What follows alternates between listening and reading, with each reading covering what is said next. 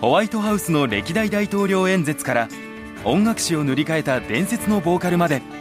歴史を刻んだクオリティをあなたに。動画配信ポッドキャスト声の配信を始めるなら手話のマイクで君の声が歴史になる。手話。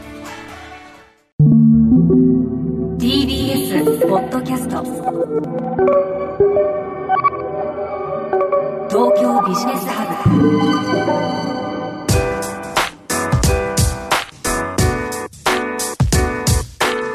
今注目するべきビジネストピックをピックアップしてビジネスリーダーに明日のヒントとしていただくプログラム東京ビジネスハブナビゲーターの野村貴文です。このプログラムは手話の MV7 ポッドキャストキットで収録しています。今回のプレゼンターは先週に引き続き評論家でプラネッツ編集長の宇野恒弘さんです。よろしくお願いします。はい、よろしくお願いします。はい先週はですねもうノンストップでいきましたけど岸田政権2年という皮切りからですね、あの今の政治情勢経済情勢についてお話しいただきました。あのひょっとしたらこう選挙前に聞いていただくといいかもしれないですね。そう選挙前に聞いてくださいね。まあ僕なんてね、だからね、あの新宿区住んでるんで、まさにはい。音来た瞬で、ええ。選挙区出てくるんですよ。あそうなんですか。そうなんだ。はいはい。なんか宿命感じますよね。う んそうですね。でもまあ宇野さんと音音喜多さんは弟は仲いいまあ友達ですよ。だから、ええ。まあ僕は入れないんだけど、はい。あのちゃんと落ちたら、なんかすごいラーメンとかおごろうと思って、そういうことですね。高田のままで高田の馬場で。はい。それでは今日のビジネストピックをご紹介したいと思います。ライドシェア日本での導入の行方は？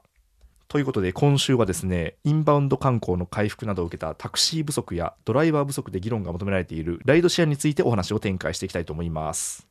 まずですねこのライドシェアの議論まあ、今年になって一気に広がってきて、まあ、岸田首相もですねあの都市部を含めて対応をっていうようなことを、まあ、最近では発言していますけど宇野さんどうもどう思われますか？この今のこのライドシェアがまず議論になってる状態っていうのは。で導入されてないのか意味がわからないです。はいはいはいはい。そもそも。そもそもわかんないですよね。うん、うん。まああある意味あれですよね。諸外国だと本当に日常的にありますもんね。いや、僕なんてね、もうええ。語学全くできない人間なんで、はいはい。もうライドシェアなかったら死にますよ。そう。あの例えば東南アジア行ったりとかですもうよね逆に、もはい。うライドシェアがあるおかげで、はい。もう本当にどこに行ってもあんなんか安心みたいなうんうんうん。感じですよ。そうですね、なんかこの議論ってライドシェアの議論ってあの使ったことある人はもうえ別に説明するまでもないでしょみたいな圧倒的便利でしょってなるんですけど使ったことないとなんか結構なんか安全面に大丈夫ななんじゃないかみたいなそういう意見が出てきたりしまよね。ますあでもねこれってねなんかこうあのまあすっごい一言で言うとねなんかはい日本における改革のイメージ戦略の失敗の問題なんだと思うんですよね。うんいやつまり何かほらあの構造改革とかねはいなんかこういろいろこう旗振って規制緩和とかやってきたけれど、まあ、日本の経済全体は浮上しなかったわけですよ。はいはいはい。でででこの考え方はあのいくつかあってねなんかこう改革が不十分だったから日本の経済は浮揚しなかったんだっていう考え方もあればね。はい。あの改革そのものがお門違いだったんだって考え方もいろいろあるんだけれど、うん。そのせいで今多分ね改革というものに対してやっぱアレルギー反応を持ってる人が多すぎると逆に、うん。でも改革推進したい人はね何かこうあのあの改革をした方がいいということを無条件で喋ることによって、はいなんか自分をそっち側のカテゴリーに置いて、いやうんうん俺いけてるぜみたいな感じの,、はいはいはい。あのブランディングをしたい人とかまでこう出てきてしまっていて、ええもうね、なんかね、実際にね、じゃあ、あのこの規制緩和をしたらどうなるかとか、この改革をしたらどうなるかっていうことを冷静にシミュレーション、シミュレーションできるような言論空間ってものがもうなくなってしまってると思うんですよね。だって、うんうんあのほぼほぼね、でこのライドシェアってすっごい僕、格論なんだと思うんですよ。はいはいはいたあの今の日本の、うんうん結構あの交通網の問題だったりとかね。あとおあの観光地においてはオーバーツーリズムの問題とかタクシー業界の問題とか、はいそういったものが複雑に絡み合ってめっちゃ格論で議論しなきゃいけないところなのにあのほら顔を見た瞬間にっていうか、あのこの人賛成か反対かって分かるじゃないですか。だから人間関係と なんかあのあの SNS 上のキャラクターによってほぼ賛成派と反対派が分かるようなええイシューになってしまっていて、はい。これってね問題そのものを議論してないってことなんですよあなるほど。うん。なんかどのじどっちの陣営にいるかいやだから、ええ。ここでライドシェア OK って言うと得か、はい。ライドシェア NG って言うと得で気持ちいいかみたいなことしかみんな考えてないようなことになってしまっていて、これってライドシェアの問題に限らずね今の日本のなんかやっぱ政策イシューって大体こうなっていてこれは僕は端的にジャーナリズムというとかあの言論空間ってものが機能してないっていうことだと思いますよ。うん、それはあれあれですよね。宇野さんがもう本当ずっと指摘されているタイムラインの潮目を見てうん、どっちにっていうかあの、ね、あの問題についてるコミュニケーションばかりが、あの問題になって問題その,、うん。うんそのものについて誰も考えるちるモチベーションを持ってないんだと思うんですよ。はいはいはい結構じゃあやっぱジャーナリズム上のなんとなくこう改革っていうイメージに悪いイメージを持ってる人たちを表にしてるような人勢力ってのがいてその人たちはもう無条件で各論全く述べずに反対反対反対って言うわけですよ。でそこに対して逆張りでええだからリベラルとかアホなんだよっていうことによってお金稼いでる癒やしい人たちもいてはいでだからもうなんか実際の議論よりも3レイヤーぐらい遠く離れちゃってるわけなんですよね。はいはいでこれで全く議論できなくなってここまで遅れたっていうのが僕の反則なんですよ。あで、まあ、こんなのも最初から分かっていて、ええなんか乱暴に入れたら大変なことになるから、はい。まあ、こあの今度分かってるはずなんですよ。みんな多分どっか適当な試験区域を選んで、うん。そこの実情にあってロ十分にローカライズしたライドシェアを試験的に入れた上でじゃあ日本はこのタイミングでこういうふうに入れましょうということを諸外国のね先行するところを見ながら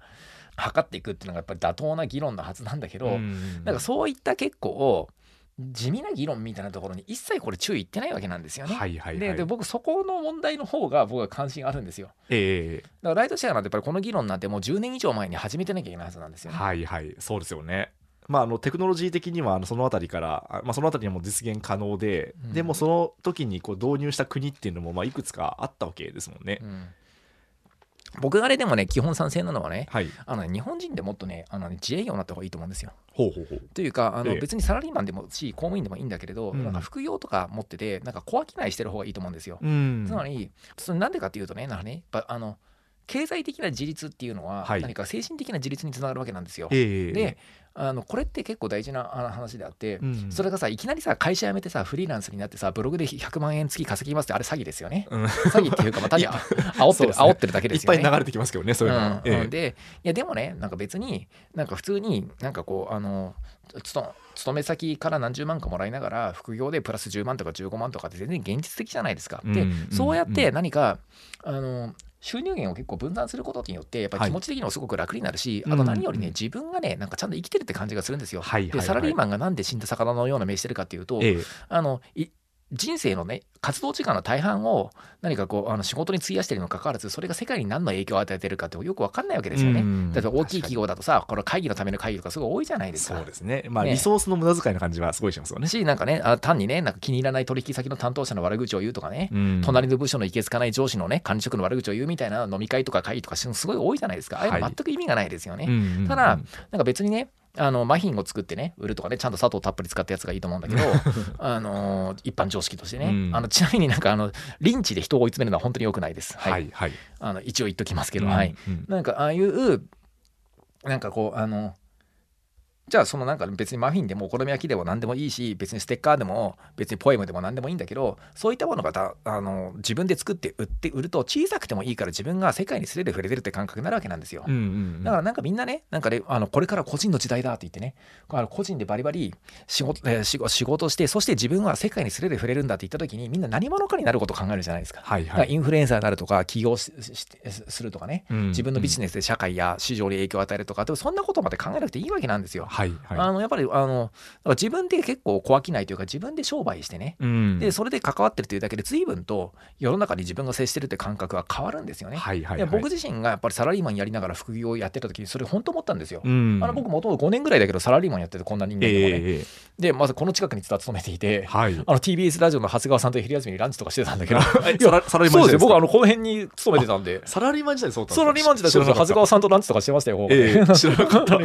あとねあ博報堂の原田さんとかね、はいはいはい。あのそうあの、まあ今はもう論あ客論客になってますけど。あそうか、はい博報堂も辞めちゃったか原田洋平さんとかと、はいはい。あのご飯食べてましたよこの辺で、うんうんなんと。そうそうそうでだから普通に僕この辺に勤めてるサラリーマンだったんですけど、はい。あのーそういう時にやっぱり副業してね結構ねものを書いたりしてると何かやっぱすごくこあの会社世間ってものがバカバカしくなって、はい。このなんかね狭い人間関係の中のポジションとかどうでもいいなって思えるし、何かかやっぱり自分の名前で仕事をしね小さくてもいいからしてると自分が世の中に失礼触れてるって感覚になるんですよ。でもそれはもう別にマフィン屋さんでもいいしね。あのライターでもいいしね。デザイナーでもいいし何でもいいんだと思うんですよ。うん。でライドシェアで僕いいんだと思うんですよ。はいはいはい。であ単純に収入が分散するってことにのリスクヘッジもあるしあの世界にすれて触れてるって感覚がやっぱり社会観変えていくと思うんですよね。うん。でライドシェアってその中ですごいやっぱ敷居の低いものですよね。はいはいはい。よく言われるのがねあの喋らなくていいからお客さんと、うん。あのアメリカとかだと移民が最初に選ぶ職業の一つって言われてるじゃないですか、はいはいはい。導入された直後は特にね、えうん、でああいったものっていうのがもっと日本にあって僕はいいと思っていて、うん。もうライドシェアに限らずね何かね日本人はもっとねあ副業というか小商いを覚えていった方がえ全然いいんじゃないかと思うんです。それはなんか意識高く持って何者かになるっていう以外の自立、ええ。弱い自立みたいなもの僕結構大事だと思っていて、ああそう。だから今自立しろっていうとね、ええ。何かこうやっぱ強い人がはい。か俺強えってどやるために、うん。なんかツイッターとかで俺超自立してるからサラリーマンとかやってらんねえぜみたいな、うん。まあ、そういう極めてどうでもいい俺強えパフォーマンスのイメージが強いじゃないですか。はいでそんなのマキシマムどうでもよくて、やっぱりあのやっぱり自立って本当は弱い人のための戦略なんですよね。うん。まあ、僕は共同体とかコミュニティとか大嫌いなんだけど、うん。それなんでかっていうと共同体には中心と周辺があるからですよね。なんか白雪姫と王子様がいれば小人もいてね。あの全然悪役とかもいるわけですよ。でなんかねあのヒーローやヒロインにとかね大事な脇役になれればいいけれどなんかあの悪役とかねあのモブキャラにされたらたまったもんじゃないんですよ。はいはいはい。でそういった人間のためにやっぱり僕は自立しできる社会というのがいいと思っていてええ。でだから本当は自立っていうのは僕は弱者の戦略だと思ってるんです。はいはい。でなんかだからそそれが今多分なんかこうやっぱあのシリコンバレードリームみたいなものがあってねうん。何かこうあの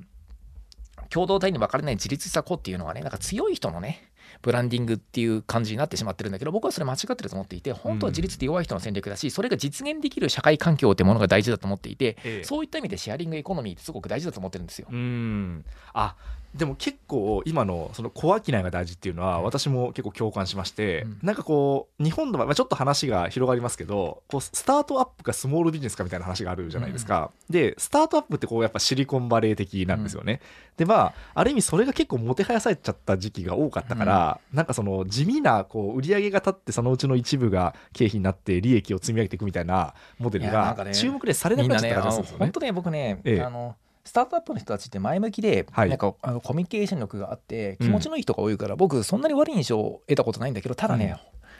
ちょっと辛いなと思うのがもうね、もうもう脳にねインストールされすぎてるんですよ自分のストーリーが、はいはいはい。自分には幼児期にこんな体験があって。原体験があって。原体験があってはいそのそのことをずっともやもやしした青年期を送り、そして起業しましたっていうストーリーがもう作られていて、もうそその後付け感も辛いし、うんなんかあのそうやって自分のね人生を物物語化してしまうことの薄っぺらさってやっぱあるじゃないですか。はいはいはいはい。ね、やっぱあれが僕本当に辛くてね。うんていうかしかもそのことをもうあちこちで喋りすぎていて、はい。もう全く心もこもってないわけですよあ。のそのストーリーを自動で喋ってるみたいな感じってことですね。いやそうなんですよねなんかね、はいはいなんかほらなんかナチュラル系の芝居をとりあえず身につけたアイドルみたいな感じの なんか喋り方になるわけですよね。ええであれ見てるのが本当に辛くて、まあ、あれってやはりねあのあのスタートアップ喋りってものを本当に禁止した方がいいと思ってる。はいはいはい。あのあれは本当に人間を安っぽく見せるんで だからあのあの人たちってやっぱりフェイスブックも全く同じ語調とか語尾とかで投稿するし、はいうん。なんだったらこうアーシャの写り方というか、はい。プロフィール写真の写り方の角度とかまで一緒なわけですよ。であれ本当にこんなになんか似たようなキャラばっかり集まってしまってイノベーションとか起きないだろうって常識的に分かるレベルで単位あの確率化してるので本当にやめた方がいいと思うんだけれど、そうですね。で、そのなんかカウンターパートとしての小商いっていうのは、うん。そう本当はもっとねすごいわかりますなんかねあ人間がね、ええ。なんかこうあのいやあのビジネスを通じやっぱインターネットが生まれたことによってやっぱ、はい。あのね小さなビジネスが大きくなるとか、うん。あとは規模は変わらなくても僕が例えば北海道の帯広からね昔僕帯広5年も住んでたんだけど、はいはい。すごい寒くて二度と二度と帰らないと思ってるぐらい本当に氷点下マイナス20度になるようなすごく寒いとこなんだけど、ええ。その帯広でちょっと書いたポエムがもしかしたらなんか自動翻訳とかされて南アフリカの少年の人生に影響を与えたりするかもしれないじゃないですか。うん。ケープタウンに住んでいるね。そうすはい。まあ。可能性はありますよねね。でそれははまあすすごい素敵なことじゃないですか、うんだから規模は大きくなくてもやっぱインターネットのおかげでなんかこう、ま、あの情報ネットワークとかあの市場のネットワークとか貨幣のネットワークとかに何かをぶん投げるってことの価値ってすごく上がったとして可能性が高くなったと思うんですよ。はい。なので僕はなんか人間っていうのはやはりあのちなんか弱い自立をして世界に直接素手で触れるっていうことをどっかで覚えた方がいいと思うんです。それだけで随分と社会観が変わるはずなのでね。ええええええ。そっかだからその弱い自立のための、まあ、一つの方法として、でまあ、そのコンテンツを作るっていうのもそうですしあとはそのライドシェアのそうライドシェアでもね、Airbnb でもね、ええあの Uber でも何でもいいんだけれど、はい。シェアリングエコノミーって僕はそういったポテンシャルがあるんだと思ってるんですようんうんうね。ん。まあ、よくなんかそのギグワーカーに、まあ、こうひ人々がこうなっていくみたいな話があるじゃないですか。でまあそれってなんでしょうねもちろんそれによって、まあ、例えばこうあのプラットフォーマーにこうちょっとその搾取をされてしまうみたいな一面もあるのかもしれないんですけど、まあ、ただ一方でこう小さいビジネスっていうのはこう成立しやすくなるそうあのねそののプラットフォーマーの搾取のところっていうのは僕はちゃんと政治的な介入で抑制していくべきだと思いますよ。はいはいはい。あのやはりあのやっぱりあのいろいろねあの将来的には僕も解体されていった方がいいと思うけれど現時点でやっぱり国民国家を民主政治で操縦してプラットフォーマーを抑制する以外ないですよ。うん。だから僕は前の回で散々ちゃんと選挙をやよって言ったんです。はいはいはい、うまあそうですねだからまああのなんでしょうね。えっと自由経済っていうのがあってまあそのいくらでもその経済的にあのまあこうリソースを持ってる人がこうやりたい放題になるっていうところを止めるのはまあ国家ってことですよね。うん、だから今のところねやっぱりこうあの本当はもっと大きいところでやらないといけないんだと思いますよ。グローバルなプラットフォームなんでね、ええ。ただやはりこうあの別に地球連邦政府とかがこう明日できるわけじゃないんで、はい。ねなんかそうジオン独立みたいな戦争とか起こるかもしれないし、はい。それやったとしてもね、まあまあそれぞれの国家単位でやるしかないですよね、国家単位で今のところやるしかないし、まあ、幸いにして日本っていうのは一応民主主義の形式が整ってるんで、はい。政治文化はすごく未熟だけれどやっぱそこで戦っていくってことが僕は大事だと思いますよ。そういうことですね。うん。でも確かにな、そのコア嫌いの手段として、そのライドシェアおよびシェアリングエコノミーっていうのは、この今のこのライドシェアの文脈では全く議論はされてないなと思います、単純にねでも収入源散らすとね気持ちが楽ですよ。うん、あの僕とかもほら、それはあの今もほら自分でねあ小さいメディア企業出版社みたいなことやってで、はい。あの物書きの収入もあってで大学とかでも関わっていて、うんうんうん。もうすっごいなんかねはい、なんか僕団体の理事とか結構異常にやってるわけですよ。あはいはいはい。で別にそんなお金とか全然なってないんだけど、うんうん。なんかこう収入異常に分散していてでそのことがすごく何かこうあの気持ちも楽になるし、ええ何かあの、まあ、僕みたいななんか本当にねなんかあのー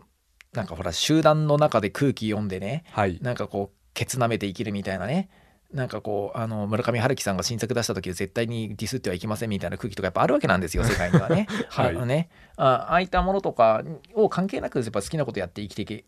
いけるっていう状態をええ。なんかすっごい大富豪とかなななったりとかなんかすごい絶対的な業界権力を持つことによって確保してるんじゃなくてすっごいいろんなところからお金をかすうん。ちょこちょこうんお金を稼いで分散してるから結構成り立ってるわけですよ、はいだから、は結構俺独立系のメディアとか作ってる人って結構ね僕の同世代とかにも多いけれど、はい。なんかお客層が固定してるとどんどんねあの先鋭化していくじゃないですかなんかネットそうですね。あのはい。だからリベラルアホなんだよみたいなことを言ったらネトウェが喜ぶんでどんどんどんどん右傾化していってねもう最終的にはこうなんかあの左派に対してのデママシーンみたいになってる人とかもやっぱいるわけなんですよね。はいはい。であの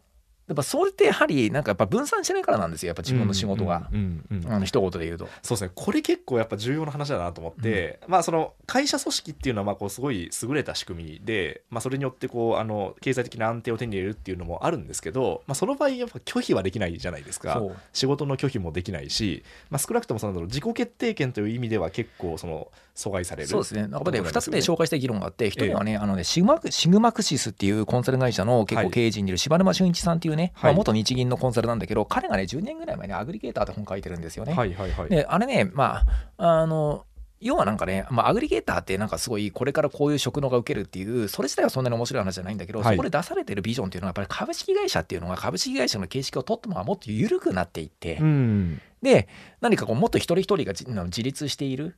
あの今まで株式会社っていうものの組織の堅牢さとか資金調達力を結構残したままね、うん。何かこうプロジェクトごとに自立したプレイヤー自体が集まってことを進めるっていうモデルがいいんじゃないかって本を書いてるわけなんですよ。はいはいはい。うん。であのあれなんていうのは僕はかなりいいモデルだと思っていてつまり株式会社2.0みたいなのが必要なんだと思うんですよ、ね。はいはいはい。もうちょっと個人の方にうんあのもう当たり前のように複数所複数所得ができます。今はいはい。株式会社ってやっぱり家じゃないですか、そうですね。そうじゃなくくて株式会社がやっぱりタグになっていくっていうビジョンを、うんうんうんまあ、一言で言うと柴沼さん出してるんですよね。ええまあ、10年前の本なんで結構議論古くなってるんだけど、まあ、実は僕そのアップデート版の本に若干絡んでるんでそのうち出ると思うんでよろしくお願いしますっていう。ぜひぜひでです。でもう一つがやっぱり小川さやかさんってね、あのうん僕と同い年の立命館のあの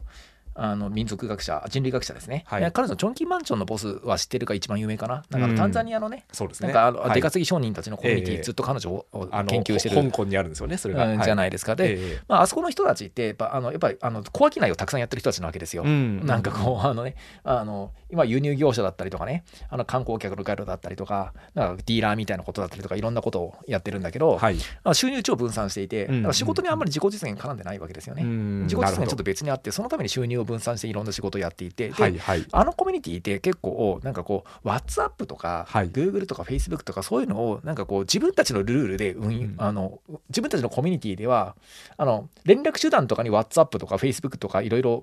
グローバルプラットフォームを使ってるんだけど、ええええ。なんかこうあのそこは自分たちのコミュニティの独自のルールで運営してるわけですよトラストって言って、うんでああいったらプラットフォームをハックしてるわけですよ。うんうんだからこのなんか株式会社の結構幕を緩くしたような感じのね、うんうんなんかあの株式会社を家ではなくてタグにしていくっていう形のアップデートと、プラットフォームのハックっていうこの2つのアイデアが僕はうん。鍵になっていると、あの思っているんです。あのええ。僕今群像で連載していて、はい。あの今度最終回なんだけどその庭の話っていう連載でその話をしてるんでぜひとも皆さん群像を買って読んでほしいんですけど、うん。群像っていう純文学雑誌が講談社から出てるんですけどね、そこから説明しないといけないと思うので、うん。であの、うん、だから僕はそういったものを知恵を使っていって結構あの資本主義っていうものに対して僕らがもっといい距離感でね距離感と侵入角度で関わっていくっていうモデルをあの考えていくべきだなというふうに思ってるんです。うん。これがやっぱ弱い自立戦略です僕なりの。そうですね。いやーありがとうございますこれあのどうでしょうね。リスナーの皆さんに伝わったかわからないんですけど私は結構この議論あの本当その通りだなっていうふうに思いましたね、ななんでかっていうと、まあ、自分も会社員から、まあ、その小商いというか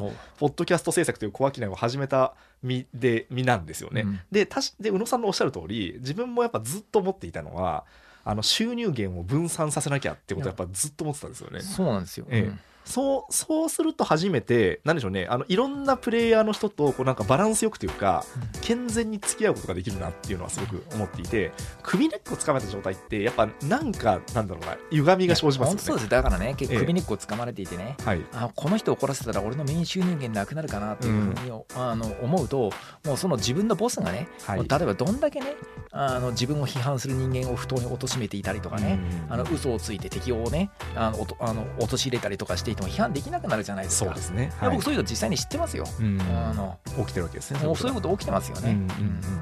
いやーありがとうございます。ということで今日はですねライドシェアの話からですねあとはその小商いの勧めそして個人にとっての事実とは何かという話を展開いただきました。ということで今回のプレゼンターは評論家でプラネッツ編集長宇野恒弘さんでした。ありがとうございました。はい、ありがとうございました。また呼んでください。はい、ちょっとぜひまたお越しいただければ嬉しいです。あなたのビジネスヒントになるプログラム東京ビジネスハブナビゲーターは野村貴文でした。